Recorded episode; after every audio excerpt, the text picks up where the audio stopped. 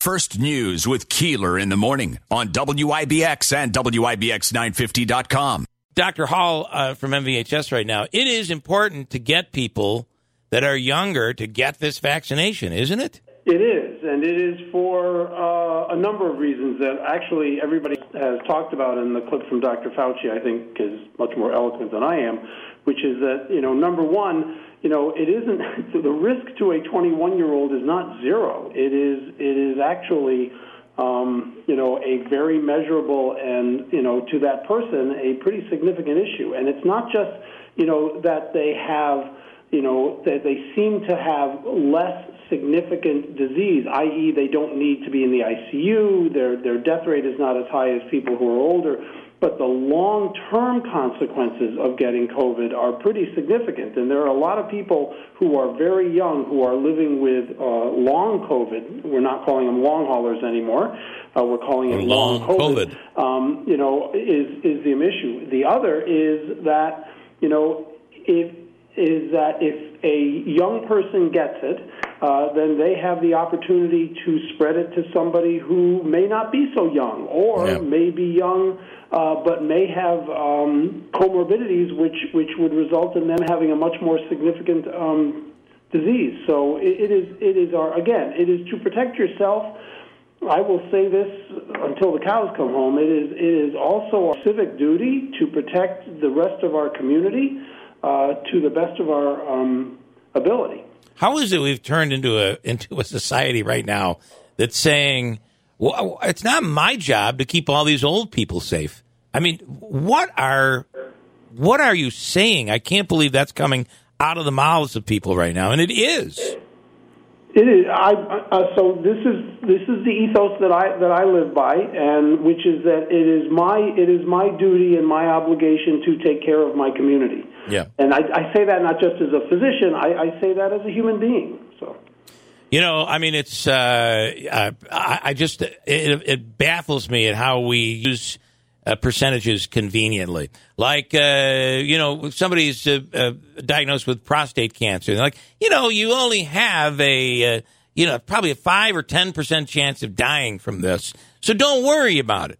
Do you worry about it? Sure. Of course, you worry Listen, about it. eighty percent of the time, I can make a statistic say anything you You're want it to say. absolutely right. Uh, So- just Four ask- out of five doctors. Just ask any radio person who's touting ratings. It's like, yeah, we are number one when the moon is full with people 60 to 61 uh, on Sunday morning at 9 a.m. By the time you're done, you can find a way to look good.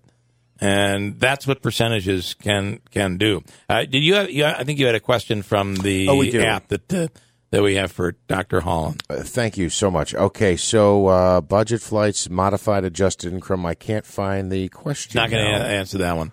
Um, do you have it? If not, because I I can go on. Uh, yes, just uh, bear with me for one second here. I'm sorry. Um, can we come back to it? We can. We can. Uh, Doc, Ask the doctor what he knows about research and we're company. there. We're there. Okay. Ask the doctor what he knows about research company Medicago, M E D I C A G O. It's based in Canada. They're developing a plant based COVID 19 vaccine. They're having great successes. Should this be approved uh, in the fall? Thoughts on this, Doc? I will be honest with you. I don't know anything about that company, but I will research it and I will be glad to talk about it tomorrow. Thank you. And and finally, if you could, the the numbers um, that you're currently looking at at MVHS. Yeah, so as of yesterday, we were down to 16 uh, COVID positive patients. And somebody asked me to uh, give an update in terms of where these patients were within the uh, hospital. Yep, sure. I can tell you that um, three of those were in the intensive care unit, and the rest were on uh, medical surgical floors. So. All right. Um, it's a it's a percentage. Uh, it's probably about 18 percent that were in the in the um, um, ICUs. All right, Andrew. Uh, we had somebody call in, actually two callers, two questions. The first, do seasonal al- or does the vaccine have any impact on seasonal allergies? Is there any connection no, there? not neither positive nor negative, unfortunately. Okay, and then uh, a woman asked how many new beds or how many beds will be in the new downtown hospital. I think we've covered this before. but- yeah. I think it. Uh, correct me if I'm wrong. I think the number is 375. Okay. And finally, somebody asking and uh, saying, "Well, how do you know what the long-term effects of COVID are? It is only a year old. How will we know? How do we know?"